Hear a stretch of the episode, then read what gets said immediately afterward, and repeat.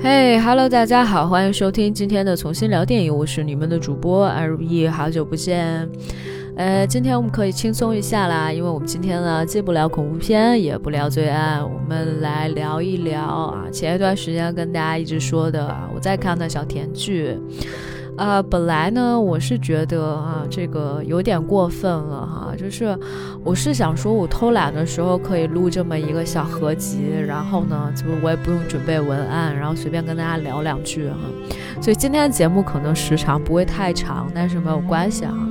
呃，这个我觉得还是应该有这么一个轻松一点的氛围，不然的话，每次大家都这样，哎呀，好累啊。还有一个原因呢是。呃，我基本上已经说了两期了，说要跟大家来分享一下一些小甜剧啊，然后呢，反正也无人问津啊，结果呢，终于还是上一期的时候啊，被听友 Q 到了，就问说，哎呀，好好奇主播到底在看什么小甜剧啊？然后我自己又在那每天在那说，哎呀，真的好羞耻，然后呢又不跟大家讲，你问起来我就说，哎呀，下次我告诉你。哎，没什么欲盖弥彰的啊。然后那个，呃，当然了，为了这个让我们的这个节目的品质和它的格调啊能够往上升一点啊，所以我们呢在介绍小甜剧之前，还是来跟大家聊两部电影。所以今天呢就是两部电影加上三部小甜剧啊，同步跟大家来更新一下啊。首先呢，先介绍一部影片啊，应该是我最近刚刚看完的啊，新鲜出炉的一部影片啊，它叫做《未知时间的爱》。这部电影呢，其实是在二零二零年的时候啊，在威尼斯电影节首映，然后当时呢，它也是入围了，呃，这个威尼斯电影节欧洲电影联盟奖威尼斯日最佳影片的提名。虽然最终没有获奖，但是呢，我觉得就整体上来说哈，大家应该多了解一些，就是这种呃东欧的，就欧洲的一些其他的影片的一些思路。为什么呢？其实因为我们可能已经长期比较适应了，呃，好莱坞的那种套路和它的叙事结构，所以呢，大部分的时候呢，就是我们其实被陷在了那样的一个套路里面。然后呢，他们做的很多的这个电影啊，都相对来讲更加的商业化一点。特别是呃，如果你看过一些这个，呃，就是什么救猫咪啊，然后就那种写作的书啊。然后你就发现，哎呀，你看他会跟你讲，说这个商业片啊都应该怎么写呀，然后前十分钟要写什么内容啊，要怎么搭建故事啊，要怎么设置悬疑啊，然后要怎么给人物设置困境啊，什么这个那个的说了一大堆。然后，但是实际上呢，有一些故事呢是相对来讲有一些些无聊的啊。但是呢，就是欧洲的很多影片，特别是如果你看一些法国片啊，虽然就是。不可否认，有一些欧洲电影啊，受到了好莱坞的电影的冲击和影响。当然，也要学习一些先进的经验嘛。但是呢，有时候欧洲的影片呢，它就是跟这个好莱坞的影片不一样。比如说，我们上一次直播的时候曾经介绍过的啊，这个世界上最糟糕的人，是吧？其实它就是一个非常像小品、小品文一样的那种。呃，叙事小清新的电影，它把整个电影其实划分成为了十二个章节，然后每一个章节里面呢，可能他想展现一些，呃，女主日常的一些生活呀，然后包括其实他有一些思考呀，或者是说他人生进入了不同的一些阶段呀，啊，乃至是一些人生的议题哈，都会讲到。而这部未知时间的爱呢，确实是让我觉得有那么一丝丝的像世界上最糟糕的人，大概也差不多是同时期出的电影啊，前后差不了个呃一两年的时间，呃，所以呢，就整体上来说，我还是蛮喜欢的。呃，虽然现在如果你看豆瓣的话，它的这个评价只有六点六分，而且只有六百五十个人做了评价。我的友邻评分给到了一个六分啊，七个人看过。因为其实这部影片不仅仅是在威尼斯电影节有展映，而且呢，当时也是进入了平遥电影节的这个卧虎单元最受欢迎影片的提名。虽然没有最终获奖，但是作为匈牙利的女性导演啊，莉莉·霍瓦特，她在这部影片里自编自导自演所展现出来的故事，整体上让我觉得，呃，并不是说有多少共鸣，而是说我觉得是一个蛮有新意的片子。至少说它在叙事上面是非常流畅的，然后呢，也没有太多的所谓技巧呀。然后也不需要什么太炫酷的转场啊，也没有复杂的叙事啊，也不需要去做太多的这种啊铺垫啊，然后就是一个很像，呃，就是日记一样形式的这么一个故事。虽然它不是用日记体来展现的，但是我觉得它呢，其实是就像呃一个人在某一个人生阶段里面的一段故事一样。他写出来就很像一个，呃，散文，然后他在叙述一个故事，仿佛这个电台里面给你讲的一个女人啊，经历了一个男人的这么一个过程，呃，我觉得我还是很喜欢的。其实我也分析了一下，我看了一下，我这个七个有灵看过，里面大部分是男性观众啊，有时候男性观众。就是他们的这个审美可能跟女性某些程度上还是不太一样，所以就是 我觉得这种细腻啊，可能我更能接受一点。一会儿我们再讲说他跟世界上最糟糕的人到底有什么差异。其实这部电影本身呢，它给你的设定也很简单，就是有一个四十岁的这么一个算是呃精神外科的医生，他本来呢在美国是有一份非常光鲜的一个工作，好像是在新泽西吧，然后在一个不错的医院里面当外科医生，但是呢。她呢，就是在美国的时候呢，哎，爱上了一个男人啊，坠入爱河，而且呢，其实他们好像就是在一个会议上面认识的，她只是看了对方一眼就一见钟情，甚至呢，她并不知道当时就是那个人其实是一个匈牙利人。因为这个女主呢，她本身也是一个匈牙利人，但是她其实在美国已经待了二十几年，呃，这中间一直都没有回国。但是呢，后来因为她跟这个男人相爱了之后呢，两个人约定说，在一个月以后的这个时间里面，我们去到啊布达佩斯的这个自由桥上啊，再一次的这个相见。然后呢，这个女人呢就觉得这件事情非常浪漫，而且两个人当时并没有留下联系方式。哎，然后当时他还说这个事情你是不是觉得很浪漫？就是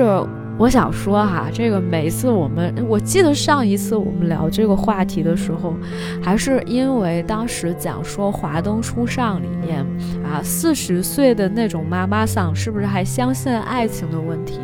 确实是哈，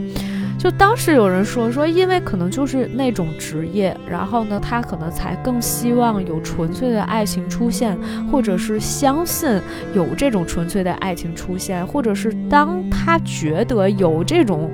呃，爱情出现的苗头的时候，他会赋予这个东西很多的希望啊，有一点点绕。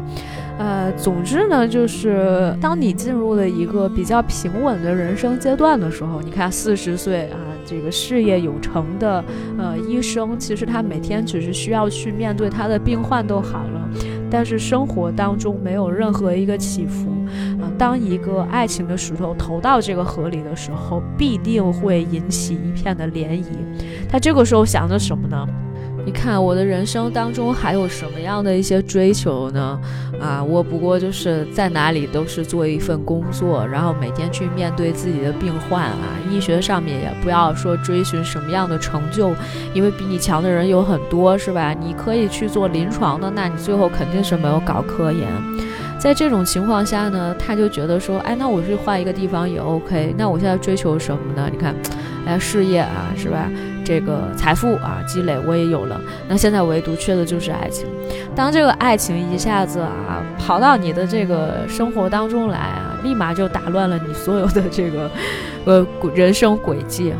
但是对于他来说，可能也不是什么大事。所以故事的一开始，他就是说坐上了飞机，回到了布达佩斯，辞去了美国高薪的工作啊，然后就说：“哎，我要回来。”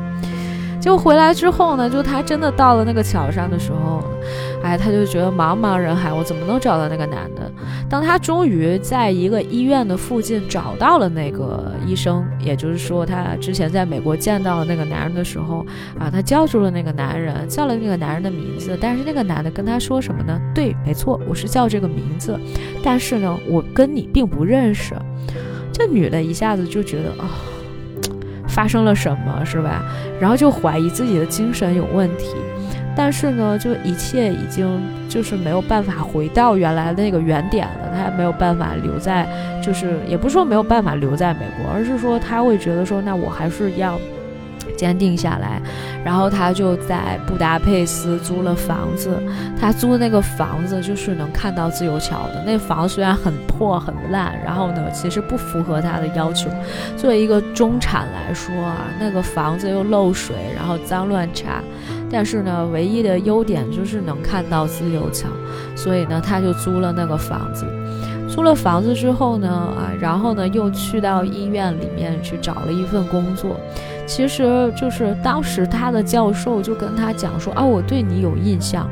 啊，你是一个特别优秀的学生，甚至是我当时觉得我不得不录取你。可是呢，就你看一下，然后他俩就站在那个学校的这个这边，然后对面就是医院，那医院破旧啊，然后外面还有那种怀孕的孕妇在那里抽烟，对着他们笑，然后这个教授就在那说说，你看看啊。这就是你未来要入职的医院，你确定要在这里吗？破破烂烂的，然后就说，那你为什么从美国回来呢？这女的就不答，那教授就在那猜嘛，说是不是因为这个父母身体不好？哎，女主就说啊，他们在我离开这里的时候就已经去世了啊，就反正很早的时候就已经父母都过身了。然后他就说：“哎，那那就不用想了，那肯定是因为爱情啊。女人能因为什么事情呵呵？这个年龄的女人会因为什么事情啊？又换工作是吧？就是来到一个比原先差很多条件的一个地方，啊，来重新生活。那不是为了别的，不是为了父母，就是为了男人。呵 呵哎呀，但是事实证明什么呢？男人都是不值得的。”他这个其实在这过程当中讲了很多啊，包括他一开始的时候也在啊被他的同事欺负，然后因为其实大家都知道他的这个之前呃应该说是战绩斐然，而且他的专业性是最强的。但是你回到这个地方，你不卷大家吗？对吧？所以呢，就很多人就 diss 他，但是呢，实际上就是他还是用可以用他的专业性去回击每一个人。甚至呢，是他有一个病人，然后当时带着儿子一起来的，儿子是一个呃医学生啊，要上大四了，然后一直在不停的也是在炸着他，因为专业性的问题，然后也被女主一一回怼了，专业性极强啊，结果后来呢，这个男生就无可自拔的爱上了女主啊，女主甚至还啊跟这个男人交往。但是同时呢，他并没有放弃他原先那个跟大家一起约定回布达佩斯去自由桥上面相见的那个陌生所谓的带引号的陌生男人，两个人还是在接触。哎，这个男的呢，甚至开始对这个女主有一些好奇，然后两个人默默走近。女主这中间呢还去看病，然后就跟这个她的呃精神科的医生，她其实本身自己就是精神外科的，就对有一些事情她比较清楚。但是她去跟那个她的医生说说，你看我这个情况怎么怎么样？医生说啊，你啊没有任何问题，你现在恨不得我把你诊断出来你有双重人格，但是你就是没有，你知道吧？所以这个故事会往哪一个方向去走呢？哎，我建议大家去看一下。我也差不多用了十十分钟的时间，给大家差不多把所有的故事上的设定都跟大家讲了。呃，然后其实，呃，吸引我的点一个是，其实这个东欧风光啊，还是可以看一下的。虽然其实它就是那种比较冷峻的风格，甚至是当我看这个电影的时候，我不禁会想起，呃，德国这种地方啊，因为之前看过一些德国的影片，它的这个整体的色调，如果你看海报，其实你也能看出来，它色调是偏那种淡一些的。啊，有人也会问说这个片子啊到底哪年的？你打开它的时候，但是实际上呢，就是它可能还是有那种，呃，复古的质感。呃，他并没有把就是布达佩斯这个地方拍的，就是非常现代化呀，然后就是呃非常光鲜呀，仿佛拍的纽约呀，就没有这种感觉。但是呢，就是呃一切都是那种朴朴素素的样子，啊，然后呢就觉得很平淡。但是你没有想到，在这样平淡的生活里面，其实是一个女性在她的人生当中的一个转折点里面。呃，我觉得他的风格其实，如果要真讲说世界上最糟糕的人，呃，我觉得他的风格可能会更偏冷一些，因为世界上最糟糕的人里面，如果你现在回忆起来，你会看到，你会记得有很多这种。呃，阳光透射过来的时候，比如说，呃，女主在这个阳台上面，然后喝着酒，对吧？天色也是很亮的，然后那种广阔的天地啊，任女主去翱翔。然后包括他可能在晨间的时候啊，跑出自己的家门啊，去找他的这个他喜欢的那个对象，和对方分享一天的生活，甚至是在呃夜晚的时候啊，他去参加。了这个，呃，街边的一个不知道是谁们家的这个，婚礼上的一个派对，然后那种灯光旖旎啊，啊，对比度还是很强烈的那种新鲜感，那种刺激，然后包括有一些黑白分明的场景，就它整体来讲都很光鲜的。但是呢，其实未知时间的爱，呃，从标题上来讲，你就有一种陷入迷雾的感觉，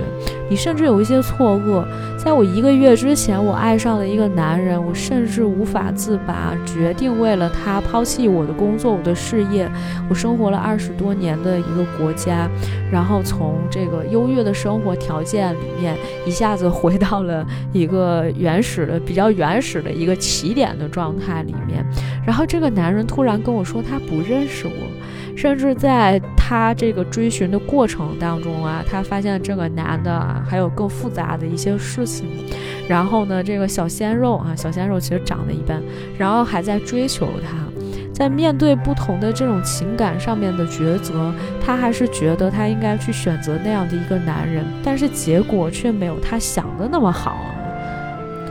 然后整体上来说，我觉得他们可能会觉得说，哎呀，你看这个，呃，表达了什么啊？然后甚至是我看到了一个差评，已经开始飙脏话了。我试图去这个，不是说从性别的角度，因为很多时候有一些这个怎么讲呢？就观感的问题，其实很难做一个判断，它其实是非常主观的。包括我们上一期在介绍那个残会的时候，我也有讲，就别人不是很喜欢，但是我还是觉得，哎，蛮考究的啊。它里面有一些这个仿佛套娃一样的故事，让我觉得非常非常的有意思，好像串联起了就是呃日本在某一个时间段里面的好多志怪小说，或者是说都市传说。我我是觉得非常非常的这个。呃，有它的意义在，或者某些程度上，它很像咒怨。然后，但是就是还是有很多人觉得，哎呀，这个结局什么鬼是吧？或者这过程当中一点都不恐怖。所以这些东西呢，其实都是见仁见智的哈。当然，如果你不喜欢这部影片呢，那么接下来再给大家推荐一部啊。这部影片呢，就比较男性向。说男性向呢，可能也不完全准确啊。因为这部影片其实我我觉得应该算是一个 gay 片，呃，就是因为它的名字叫哥们儿啊，哎呀，这个名字啊，我就觉得十分不恰当啊，甚至有一些朋友啊，就刚开始的时候就在质疑说，哎呀，这个片子怎么能叫哥们儿是吧？本来我就是打你当哥们儿，你竟然想上我，是这个意思吗？哎呀，我真的是不懂。但是呢，它确实它的英文名字叫 Bros，啊，这也是这个二零二二年今年在九月三十号刚刚在美国地区上映的一部影片。呃，其实他的某些风格吧，还挺有意思的。他就是我们刚才啊，极度鄙视啊，也不是鄙视，就我们觉得啊，没有什么新意的那种，呃，很像一个快节奏的那种小妞片儿。但是呢，这次呢是一个大哥片儿，因为呢，故事的男主是一个四十多岁的啊，专门做播客啊，然后这个粉丝已经什么突破百万的这么一个。大哥，然后呢，他们有一个 LGBT 的群体啊，他们想搞一个 museum 啊，想搞一个呃博物馆，是专门 LGBT 的。然后呢，这个大哥呢，四十多岁以来啊，四十多年以来，从来都没有交过任何一个男朋友啊。虽然有在软件上跟人家约过，但约过呢都不算是 date 啊。大家到了一个房间里面，是吧？这个自由射击，然后射击完了以后结束了以后呢，啊，就各自离去，从来没有一个很稳定的对象。而他呢，就在这个过程当中，突然喜欢上了一个，就是给人做什么遗愿清单还是什么遗愿这个的一个。呃，男生叫这个 Aaron 哈，就是喜欢上了这个男孩，但是这个男孩呢，就是喜欢这个多人一起啊，然后这个做一些啊运动，所以呢，就是感觉也是一个比较放得开的男生，同时呢，对方也好像没有很认真的想去交往一个对象。然后呢，两个人呢，就是刚开始的时候呢，虽然也有一些啊误会啊，但是呢，聊天的时候呢，却觉得非常契合，经常会被对方的一句话就逗笑了啊。两个人其实刚开始的时候只是发消息。还有后来慢慢接触的时候，还是觉得哎，你是一个有趣的灵魂。然后呢，这个慢慢的搞上了对象。虽然它是一个 gay 片儿，但是整体的风格啊，或者是说它故事的这个走向啊，跟你看的任何一个这个 B G 向的这种片子啊，没有任何的区别啊。只不过呢，就可能会有一些这个啊，这个。先先上床后恋爱的这种情节，我觉得大家也是能够接受的啊，毕竟都已经这个年代了。所以呢，就是呃，我觉得这个片子确实是比较像是一个，就是更像是给我们的好基友看的一个片子。如果是有一些腐女也想看的话，我觉得大家还是可以看看的啊。虽然这两个大叔吧，但是。呃，我也是觉得稍稍缺了一些 CP 感，但是故事整体看起来还是比较温馨、比较浪漫的啊，就是那种纯浪漫的，不会像那种法国的 gay 片一样，最后一定是碾压你，是吧？告诉你说，哎呀，这个一定悲剧结局啊，bad ending 没有，这个戏里面真的是纯纯的 happy ending 啊。呃，有一些我觉得只有同志才能有的梗。啊，为什么这么说呢？因为他们当时这个片子打的一个旗号就是说，啊，这个首部什么这个有主要的电影公司制作的，然后呢就关于同志的，然后呢又要说啊，我们的所有的这个制作团队啊，大家都是 LGBT 群体啊，非常和谐，我们一起搞了这么一个片子哈，呃，就是来给大家看的。我也不知道他们到时候是不是真的要搞个活动还。是想搞一个 museum，总之呢，就是还是这个群体里面出了一个这样的一个电影。本身我也说，它跟 B G 模式没有什么差别，它可能也是在传播这样的一个思想。Anyway，我觉得，呃，哎呀，很诧异，你知道吗？就是这个片子现在竟然是在豆瓣电影的这个一周口碑榜里面排到了第七名。哎，我不太知道为什么就是这个片子能上来，因为它相对于其他的影片来说，嗯，可能它的这个模式并没有那么那么的新鲜，就真的只是一个纯商业片，纯商业片，然后这种爱情清洗啊，非常的明确啊，定位也很很这个明确。呃，之所以它能取得现在这样一个成绩，可能也是因为热度比较高吧。然后我们的这个庞大的这个 LGBT 的群体，然后大家再添砖加瓦这么一下，哈，确实还是还不可小视的啊。这是我们刚刚说到的这个两部电影啊。接下来我们就来隆重的说一下我们之前说的几部小甜剧吧。首先啊，这个先不要这个 diss 我，我们先来说一说《苍兰诀》。虽然《苍兰诀》的热度呢，基本上已经完全的退下了，但是呢，我确实不得不说的是，嗯，很难有人能够抗拒《苍兰诀》，因为。呃，不管你今夏到底看了什么样的影视剧，你都逃不过这部呃剧给你带来的一些，就不管是你主动接触的还是被动接触的一些东西。我当时之所以会看这部剧啊，还是因为我的一个酷酷的一个姐姐，你知道她就是那种。呃，人很牛啊，基本上是属于那种拍广告啊，然后呢很有这个审美啊，呃鉴赏能力的，也算是这个传媒行业的一个隐形的呃这个高级人才，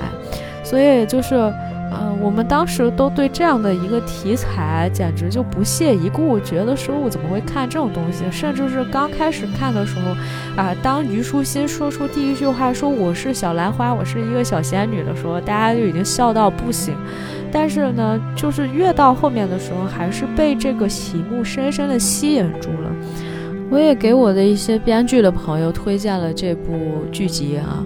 呃，其实我是觉得，呃，如果说一部剧集能够大火的话，它一定有某一些的这个啊成功的要素在哈。虽然说剧组到了后期的时候，听说因为经费紧张啊，很多戏呢拍的都马马虎虎，因为实在是没有钱了。然后除了这个姐姐推荐以外呢，确实我前一段时间啊，在这个忙着找工作嘛，然后呢就。每一次啊，你去到哪一个公司里面啊，对方一定会先问你一个问题，说您最近有没有看《苍兰诀》，是吧？哎呀，这个当你回答没有的时候啊，你的这个成功几率已经降低了百分之五十。所以呢，我就不得不用几天的时间，我说我想把这个剧看完。所以呢，还是总结了一些这个剧之所以能够大火的一些优势哈。我前一段时间曾经在我的小宇宙里面看到有一些呃节目哈，这个不遗余力的去安利，甚至是说，哎呀，我怎么能这么上头？这些标题呢，我们就不要再说了。其实整体上来讲，我觉得《苍兰诀》在成功里面确实有几个地方啊。首先，它虽然是一个玄幻题材，但是呢，就有一些呃现代化的设定。我觉得这个是呃我们大部分的一些影视剧作品现在可能都有加入的一个东西。就是虽然它是一个古装题材啊，不管是普通的那种呃古偶啊，还是说就是那种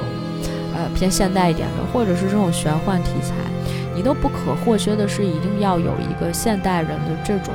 呃，价值观，就比如说，如果要是太男尊女卑了，或者是说这个还要什么，呃，这个什么雌竞啊，这些都是现在平台也好，还是观众也好，都不太想要去看到的。呃，这部影片里面之所以说这个玄幻加一些这个其实是奇幻设定啊，就是因为，呃，在第一集这个刚开场的时候，这个名不见经传的，只是司命殿一个管理命部的小兰花，就突然之间呢，就遇上了这个魔界天尊啊。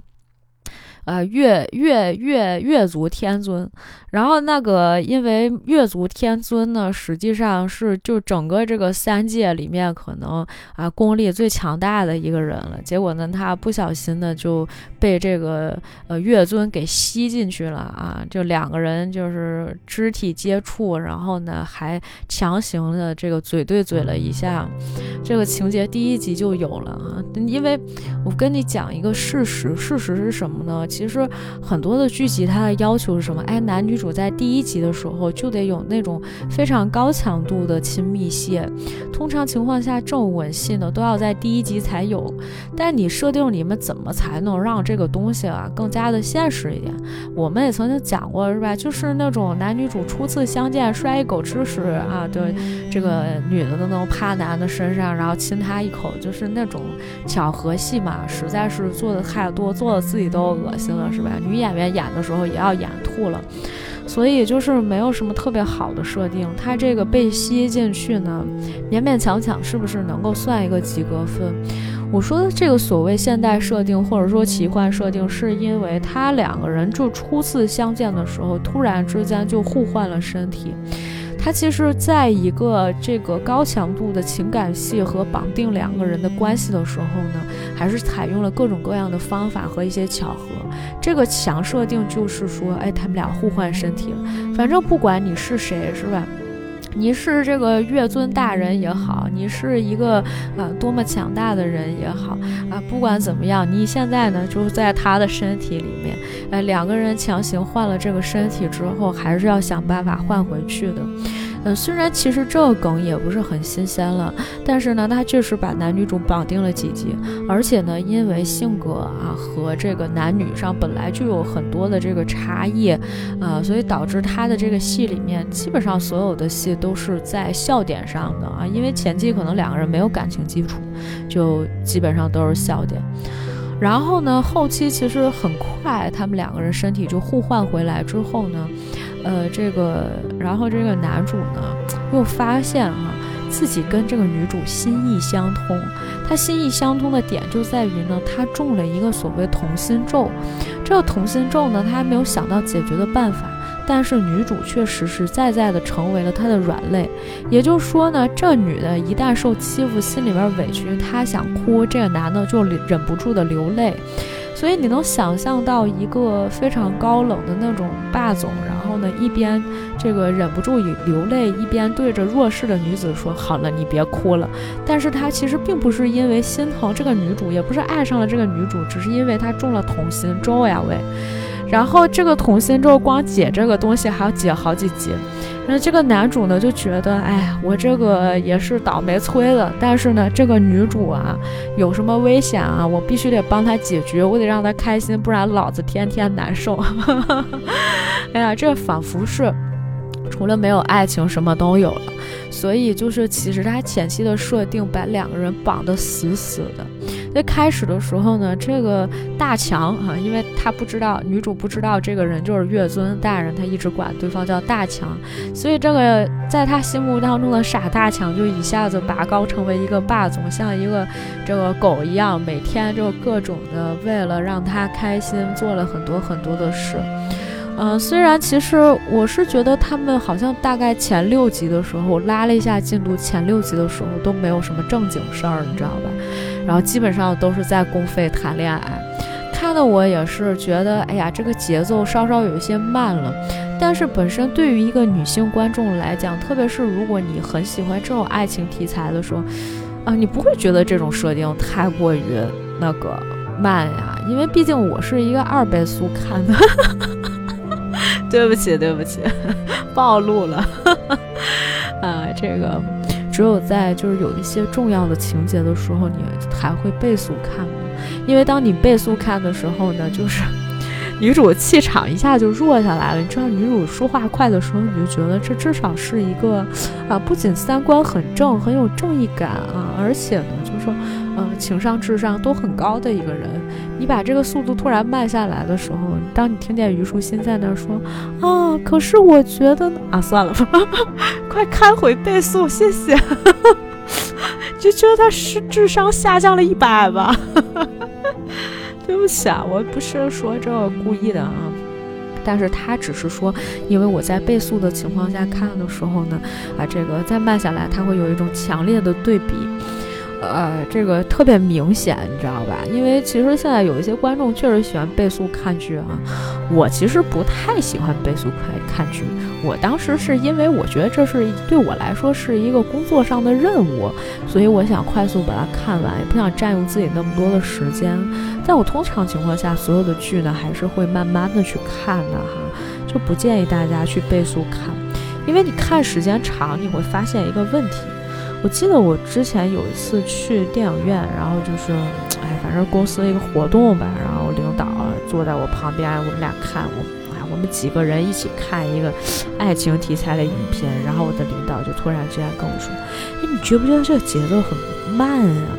然后我就跟他讲，我说你一定是因为你看倍速看多了，所以你才会觉得每一个片子你都看起来慢。嗯，我觉得大家其实不要追求这种速度上的一个快慢吧。然后我是觉得，我是觉得啊，这个还是对于一个片子的质量啊还是比较重要的。呃，不提倡大家都用倍速啊，但是有些片子啊，不值得它就是用一倍速看，也确实应该快进快进把它看了。呃，这个说回《苍兰诀》啊，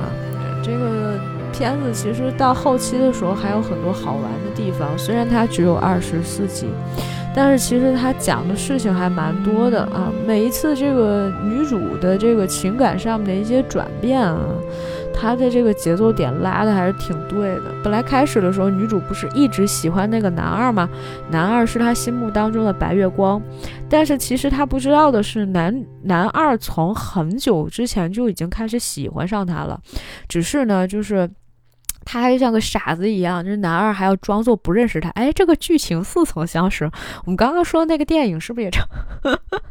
哎，就反正这个男二开始的时候就是那种冷冷的，但是呢，就是都在背后默默的帮女主。可是他所谓的那种帮呢，其实，呃，从女性观众的角度上来讲，他会觉得说，你这并不叫帮我。虽然你替我挡了很多的一些风险，但是你却没有让我得到一个公平竞争的机会，甚至是说没有一个。晋升的可能，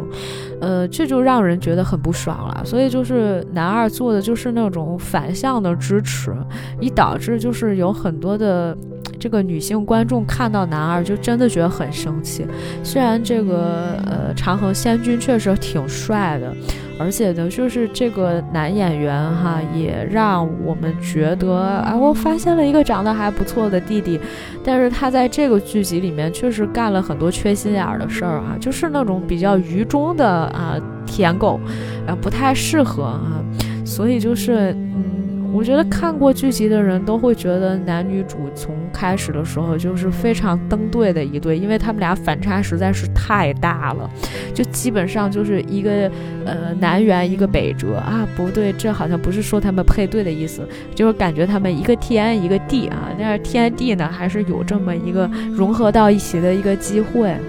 虽然后面它也会慢慢升华到这个什么族群呀，然后这个爱恨啊，然后这个大义啊，这些东西都融合到一起的时候，让男女主被迫还要再分离，然后情感上的升华，然后走那个虐的那一步。但是他前面的情感积累确实是到了，而且我觉得现在其实。呃，观众不太喜欢看那种狗血的情节了，就是说，呃，基本上就是一个恋爱从开始怎么谈，然后，呃，一步一步的，慢慢的更接近彼此的内心，呃，前面可能是一些巧合，甚至是一些命运上的安排，比如这个同心咒哈，啊，比如那个互换身体这些，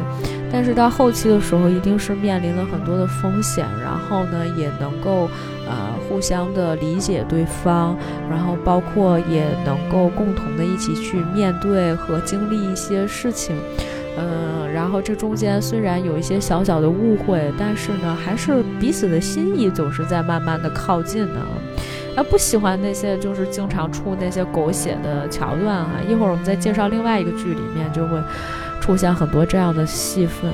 就是不要强行的去拉郎配，甚至是就是因为出现了一个竞争者，然后这个主角才突然之间积极了起来，就这只是一种外力的方法吧，但是不提倡啊，不提倡。哎呀，我们刚刚其实只说了一个优点啊，这我其实曾经都已经总结过了，然后呢，这个。啊，一说呢就说起来了，这个没完没了啊！基本上我可能也差不多都讲到了啊。这个虽然我没有把它总结成为点，然后还有一个啊，就是之前我看有人在这个评论这部剧的时候就讲说，它还是有很多细节还蛮感人的，就是或者是说就是有一些细节是值得推销的。因为之所以有些人觉得说这部剧值得二刷三刷，是因为它的有一些细节其实是做了前期的这种铺垫的，然后大家就觉得，呃，编剧团队嘛，就制作团队大家都很细心，然后前面埋的一个点，可能就是后面的一个非常感人的一个点，所以呢，就是他们其实看到第二遍或者第三遍的时候，有很多这种隐形的糖。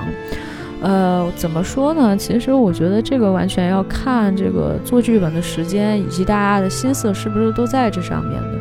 包括其实我看到有一个这个人曾经私信问了这个剧的一个编剧，就想说他们两个到底是不是 BE 了嘛？然后当时编剧就用了一个什么比喻呢？就说其实他们俩的关系就很像《红楼梦》里面的绛珠仙草和神瑛侍者的关系。呃，其实某些程度上来说，他是做了一个人物关系的参考，但是呢，就是大家觉得是不是没有新意呢？其实不然。我跟你讲啊，人物关系也好，或者是说，呃，模式也好，很多时候它，呃，就是都是固定的。其实，在剧作发展了这个是吧，上千年的这个时间里面，就这么多年的这个时间里面。有很多前人打下的基础，你是完全可以用的啊！就好像你现在写作文的时候，你也想一想，就是这些结构啊，然后呢，怎么去写呀，就是都是可以借鉴的。关键是看所有的这些，呃，老前辈给你留下的一些技巧，怎么样的去使用。然后，所以他当时就说什么呢？其实也是差不多那么还眼泪的一个关系。我觉得这是非常典型的这个人物关系。然后呢，呃，在这个戏里面利用的也还是蛮合理的，因为其实确实女主哭的次数非常非常多啊，就是也没有像林黛玉哭的那么多吧。但是呢，就是确实一直在感觉在还眼泪、还眼泪这种关系。呃，是不是 BE？我觉得见仁见智哈，大家也可以去看一下，因为，呃，好像是应该有一个什么番外，但那番外明显就是后来才做的，就当时他们拍这个剧集的时候，可能都没有想到会火到这种程度，然后再加上有一些人就已经上升到这个磕真人 CP 了啊，就是虽然他们后来大家都慢慢下头了。我前一段时间也有一点点，然后就是我的这个某书上面啊，疯狂的给我推一些这个 CP 他们的各种视频，然后段子啊，我也是刷了不少。但是呢，就是作为理智和冷静的这种克制的这个中年女性呢，我还是慢慢的从这个过程当中走出来了。嗯，就是，但是还是不得不说，磕 CP 的过程非常的愉悦，非常开心哈，可能让你的乳腺结节都少了不少呢。呃，所以就是。要感谢这些这个为我们制造小甜剧的各位工作人员，谢谢大家啊！鼓掌这个地方。呃，这个我们稍稍的聊了一下《苍兰诀》啊，可能有一些朋友不是很喜欢，那没有关系啊。接下来呢，我们再介绍一部啊，这个要不断的安利啊。这部剧应该是我觉得我近期看的这个。短剧里面，我算是比较喜欢的。它的名字叫做《虚言》。我相信呢，大家如果经常去看那种影视剧的公众号的话，你可能也会看到这部剧经常在他们的这个介绍的名单里面，因为这也是可能近期的这个芒果平台他们自己也非常喜欢的一部剧，而且呃热度也是相当高的啊。然后它评分好像也不低啊，《虚言》现在评分挺高的。前一段。时间甚至出现在了豆瓣的那个就是影视剧集那个热门里面。我本来以为它是一部长剧的，因为大家也知道短剧嘛，虽然你可能没看过很多，但是呢，质量的比比比比，哎，我这嘴拌的呀，拌蒜的呀，就是。就前一段时间还是有挺多的这个观众都去看了，口碑也确实不错。虽然呢，它前期的设定呢非常的离谱，因为你也知道，短剧呢必须要在短时间之内吸引到观众的这个注意力，是吧？所以它开始设定是什么呢？这女主是一个春宫图的画师，他呢本来呢就是一个非常底层的人，但是有一天呢，一个相府千金啊要求他过来画的这个图呢。是自己啊和一个什么世子啊两个人的这个嗯嗯嗯的这个画啊，然后他就觉得我妈呀不可思议，因为这相府千金呢还未出阁是吧？啊怎么能画这种东西啊？当时这个千金就说说那个你不要管这么多，你就画就好了。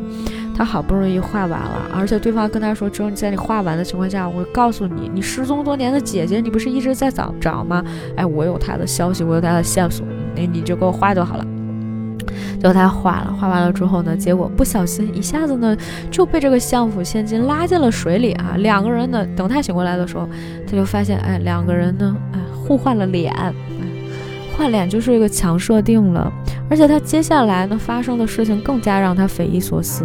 因为这个相府千金呢，马上就是因为呃这个媒妁之言啊，也不是什么和亲啊，咱也没太懂。反正呢说这个相府千金马上就要嫁给他们国家里面的一个将军，但是呢她已经不是处子之身，而且呢怀有身孕，这个事情呢不能让将军知道，更不能让他的爹知道，所以呢他们两个强行换脸。啊，这个相府千金呢，就让这个女主十七啊，她叫十七，原来叫十七，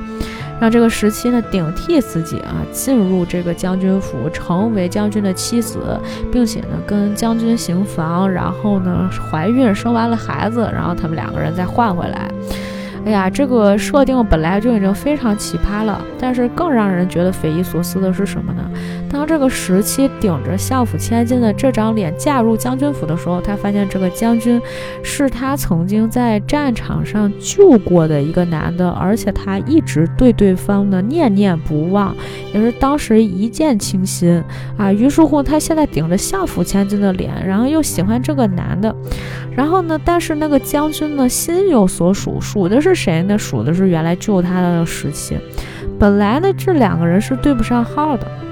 但是呢，后来，呃，将军在一次次的这个试探过程当中，觉得，哎呀，你看，这就是我原来的那个心上人。于是两个人一拍即合。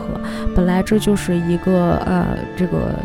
呃，是吧？错有错招的一个爱情故事啊。甚至是我的弟弟直接跟我说，啊，这不就是上错花轿嫁对郎吗？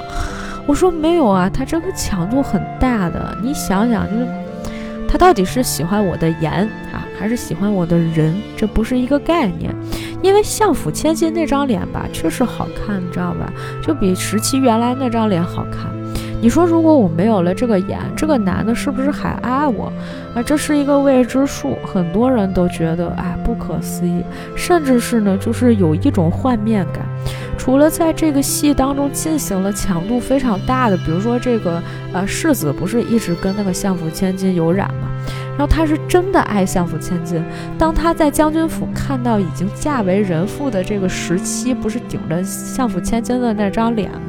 然后他就过去嘘寒问暖，甚至想再续前缘，说哪怕我只是跟你出个轨哈，我也很开心。但是呢，十七确实是不想让这个世子碰他，觉得这人太猥琐了，不干净啊，我不能脏了。但是呢，后来这个也没有办法，因为呢，一方面他受着这个相府千金的要挟，自己的姐姐呢还没有消息，怕自己姐姐危在旦夕；另一方面呢，这个世子呢又威胁这个女主说：“哎，你一定要找到这个将军府里面有一个什么太子留下的遗物，还是一个什么秘密啊？反正就是他还双重间谍、多重间谍之类的。”啊，所以呢，就是啊，这个有各种这个间谍和反间谍的这种故事情节出现，也让这个故事本身变得更加复杂起来。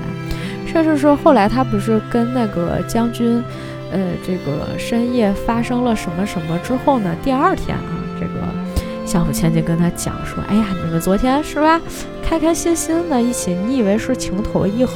但是你不知道我在那里面下了，就是你俩喝的那个酒里面下了什么合欢药了。所以呢，就是你两个人呢会发生这种关系，完全是因为那个药劲儿上来了，你知道吗？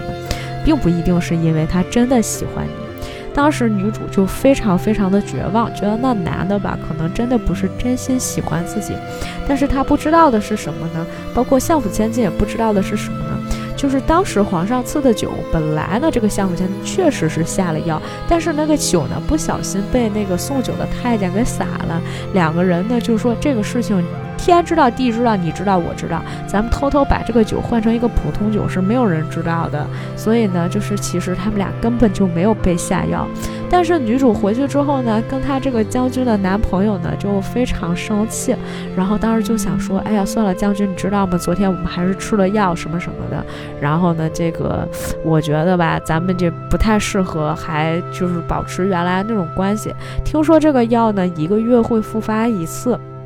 所以呢，就是当这个真的发情的时候，你离我远一点儿。哎呀，就是，哎，我听起来还是挺有意思的。就反正是那种，就每一次都欲言又止。然后这个男的呢，就是每一次这个情窦初开，然后想跟女女主这个。靠近的时候，女主就觉得 他是不是药劲儿上来了？你知道那种感觉还蛮有意思的，而且他就有一些很反套路的这种桥段。其实当然了，男女主的颜值在线确实是一个非常重要的因素，而且呢，更重要的是，就是这个男主平常看上去其实挺温柔的，只是他表现要成熟一些嘛，所以就很稳重。平常没有那种特别。那个的戏，然后呢，就是只有一次是什么呢？他跟这个女主讨好这个女主，然后就怎么怎么样送女主一个礼物，女主非常喜欢，然后他内心也很高兴。所以这个女主刚刚从这个房间退出去的时候，这个男的，我的妈呀，就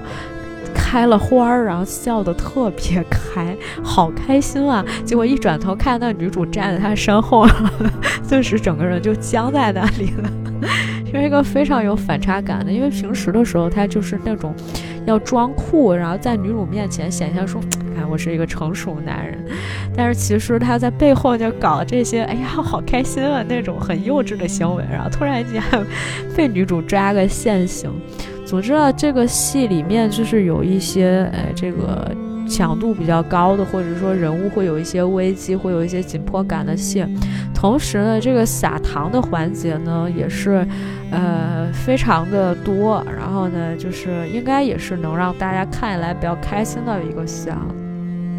我强烈推荐大家去看一下《虚言》，因为一个是因为它不是那种竖屏短剧，它十分钟那种横屏短剧；另外一个呢，就是它的服化道做做的确实还蛮精致的。因为他们说之前这个导演拍过另外一部短剧，叫做《念念无名》，然后我去看了一下啊，这个我觉得有的网友总结的非常对，基本上就是一个古装版的史密斯夫妇，啊，男女主都有自己的隐藏身份，但是两个人呢却在。几年之前呢，已经情定终身，于是乎呢，就非非他不可。然后两个人结婚了之后呢，还要隐藏自己的这个间谍身份。但是呢，突然有一天，两个人在执行任务的时候，可能需要互杀，然后才发现说，哎，戴面具的这个人好像是我娘子，哎，戴面具的那个男人好像是我的官人啊。两个人就开始互相猜忌。所以就是，其实这个不管是强度上来讲呀，还是精彩程度上来讲，还是服化道来讲呢，都还是比较考究的。但唯一的一点让我觉得不太满意的地方，是因为男女主的颜值还差了那么一点点。所以后来可能也是这个虚言，我不知道是不是预算提上去还是怎样，反正就是男女主看着都相当舒服。呃，这个女主可能有点低配的文咏珊的感觉，男主。可能比曹骏稍微帅一点点吧。如果大家去看这个戏的话，你就会知道了。然后，嗯，我觉得你可以试着看个一集或者两集，找一找这个感觉啊。不管是主线 CP 还是副线 CP，副线 CP 有一点点虐，但是其实没太大关系。OK，这是我们刚刚说到的这个虚言。好了，另外一部戏呢，就是我前一段时间这个我在上一期的节目的时候就跟大家讲，我说，哎呀。我觉得这个剧真的是，唉，怎么讲呢？就是从一个这个专业角度上来讲，这个什么玩意儿，你知道吗？就是它的这个节奏也不对，然后剧情没有什么内容，然后就是基本上都是在谈恋爱的戏，而且呢，本来是一个都市情感类的一个剧集，但是仿佛小绝技谈恋爱，但是豆瓣评分现在竟然有七点五。这部呃剧集的名字叫做《见面吧，就现在》。如果你现在去看的话，你还是会看见很多人在夸这部剧集。当时我也是因为觉得说，哎，你看这行业里面是吧？有一些剧集可圈可点，而且呢，就是这种恋爱小甜剧竟然能这么高分，还是个现代戏，我们拿来看一看吧。结果就是。啊，职场不是职场，然后这个两个男主每天就像小学鸡一样，这个你追我打，然后就完全一个男的是什么运动冠军、全国冠军射击选手，另外一个男的大学教授，还有这俩男的，我跟你讲，就是争风吃醋起来，我觉得小学生都会比他们稍微的好这么一点点，所以就是，哎，整体看上去我会觉得太玩闹了，是吧？但是呢，哎，还是那个点，就是你很在意的一个点，就女主卢洋洋是一个从韩团回来的一个归国的这么一个啊女偶像啊，气质方面还是相当不错的啊，有一点像这好看版的秋雅。你你你想一下，呃，男主是个低配版的玄彬。啊，就基本上是这样的一个一个颜值搭配哈，就让你整体看起来感觉很舒服，而且呢，就是嗯，这个戏里面很搞笑的是什么呢？就这个男女主虽然就是因为这个戏，呃，就是才认识的，然后最后呢还因为这个戏在一起了，所以你知道有很多人就是因为。呃，磕这个剧的 CP，然后后来发现，哎，我喜欢的这两个人，他还真的是在一起了，就有一种这个，呃，梦想中的 CP 照入现实的感觉。呃，这个，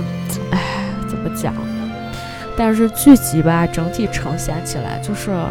一共三对 CP，然后两对 CP 都讲的朦朦胧胧，男女主呢谈恋爱这条线一直磨磨唧唧，一共二十集的戏，十八集的时候才互相告白在一起。虽然前面有一些就是那种吻戏，但是你也知道，就好像我说的那样，就不小心两个人突然之间都跌到了床上，然后男主又不小心的把嘴贴到了女主的唇上，就这样子，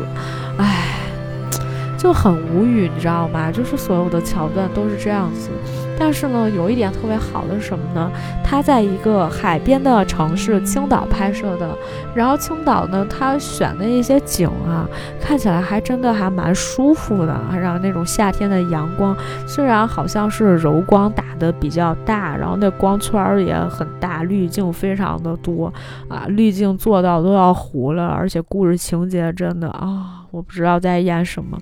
我建议大家可以去看看 cut。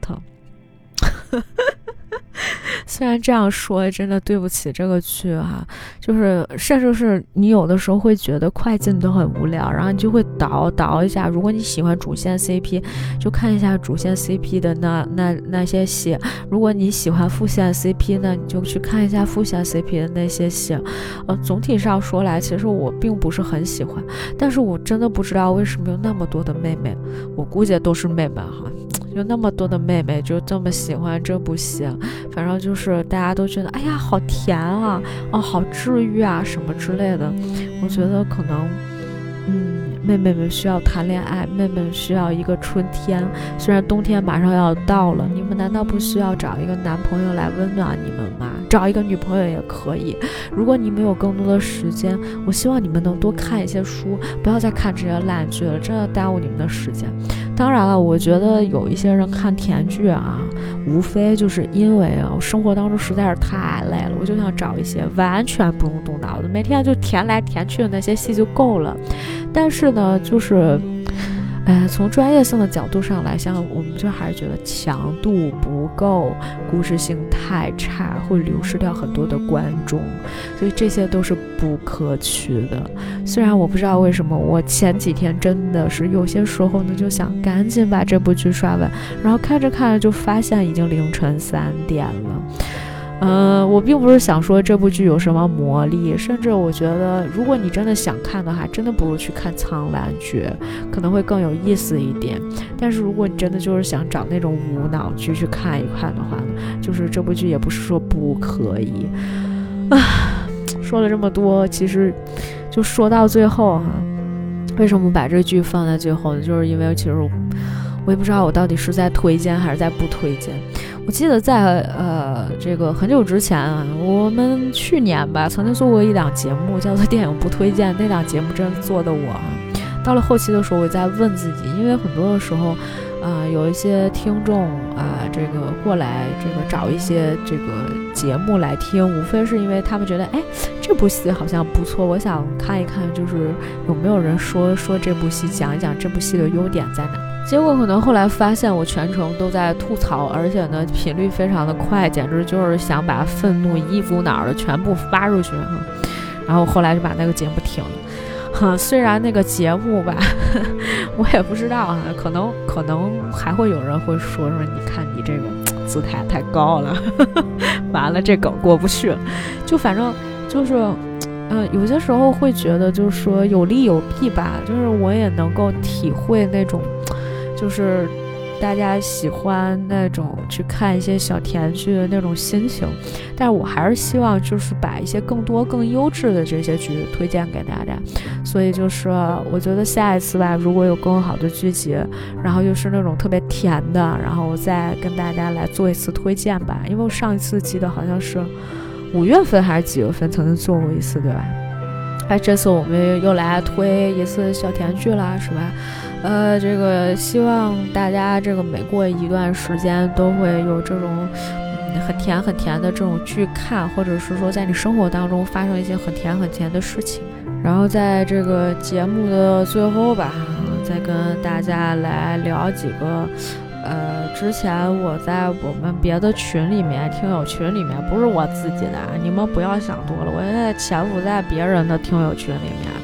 呃，那个没有人跟我说想要自己的听友群，我觉得我们也没有必要有啊。这个其实听友群有的时候就是为了这个。这大家的凝聚力，但是你知道，每一次就是有人退群的时候，作为群主都是十分难受的，所以咱们还是不要建跳群，我们就保持这种哎忽远忽近的距离就最好了。呃，前一段时间给别人推荐的电影里面，就有一部是那个《爱情现实恋未尽》。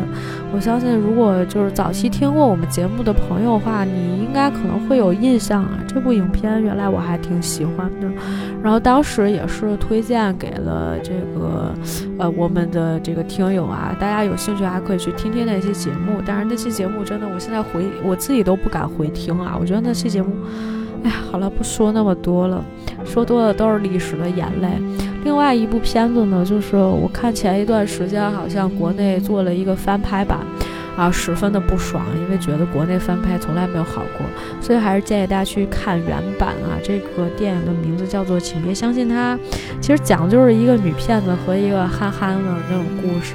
女主是我当年非常喜欢的一个韩国女演员，叫做金荷娜。电影的出品年份呢，大概是在二零零四年左右啊，所以。我觉得这个虽然年代有些久远啊，你现在看起来就是韩国当年那种我的野蛮女友那种夸张的演技啊，都会这个呃跃然于屏幕之上啊。希望你能够稍稍的忍耐一下，然后剩下的时间就是看如何的他们做这种戏剧上的一些好玩的一些点呀，然后包括后面其实也有情感上的一些升华呀，我觉得做的都还是比较不错的啊，推荐大家可以去看一看。嗯，然后剩下的我觉得也没啥了吧哈。这个我希望未来可以跟大家分享更多的一些呃优质的影片，然后呢也可以跟大家来分享一些更多的小甜剧。你最近到底在看一些什么小甜剧呢？或者你最近在看什么电影呢？有没有值得跟大家来分享一下的？欢迎大家在评论区里面留言和我们互动。然后关于今天的有任何问题呢，也可以来跟我讲一下。好了，今天差不多就是这样了。你可以在喜马拉雅、小宇宙、网易云音乐、QQ 音乐以及泛用型播客 Podcast 收听我们的节目。同时，欢迎你搜索我们的微信公众号“重新聊电影”，找到我们和我们互动。在节目的最后呢，我想起来一首歌，这首歌还蛮适合放给大家的，就是那种激昂的、啊青春的、洋溢爱情的一首歌曲啊，来自《炎夜之庭》的片尾曲，叫做《Rain》啊，演唱者。秦基博，感谢大家收听，我们下次再见。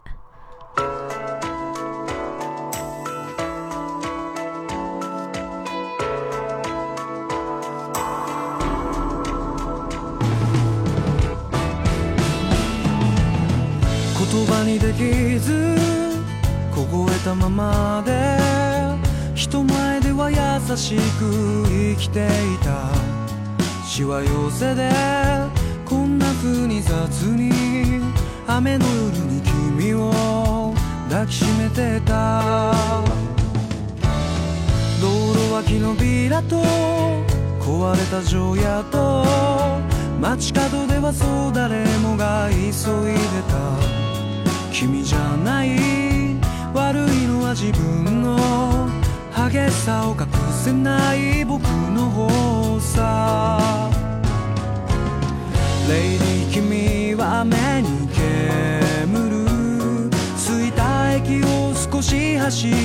た。土砂降りでも構わないと。ずぶ濡れでも構わないと。しぶき上げる君が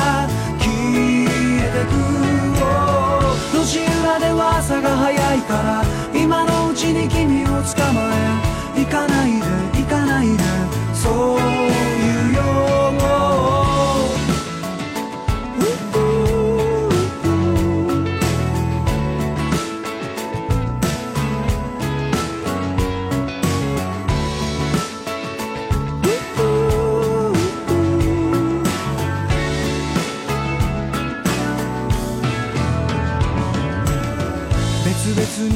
す泣き出しそうな空を握りしめる強さは今はもうない。変わらずいる心の隅だけで傷つくような君ならもういらない。レイディ君は雨に濡れて僕の目を少し見ていた。しゃぶりでも構わないとずぶ濡れでも構わないと口笛吹く僕がついてくずいぶん君を知りすぎたのに初めて争った夜の海。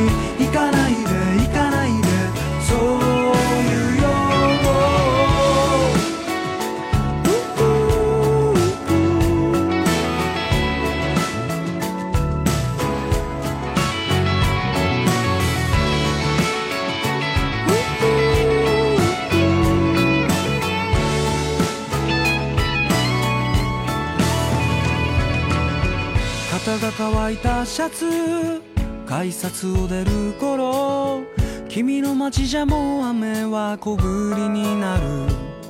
今日だけが明日に続いてる。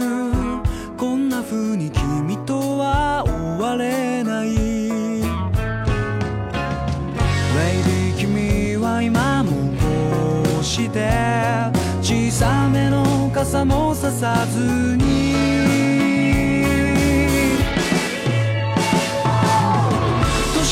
でも構わないと粒濡れでも構わないとしぶき上げる君が消えてく路地裏では朝が早いから今のうちに君を捕まえ。行かないで。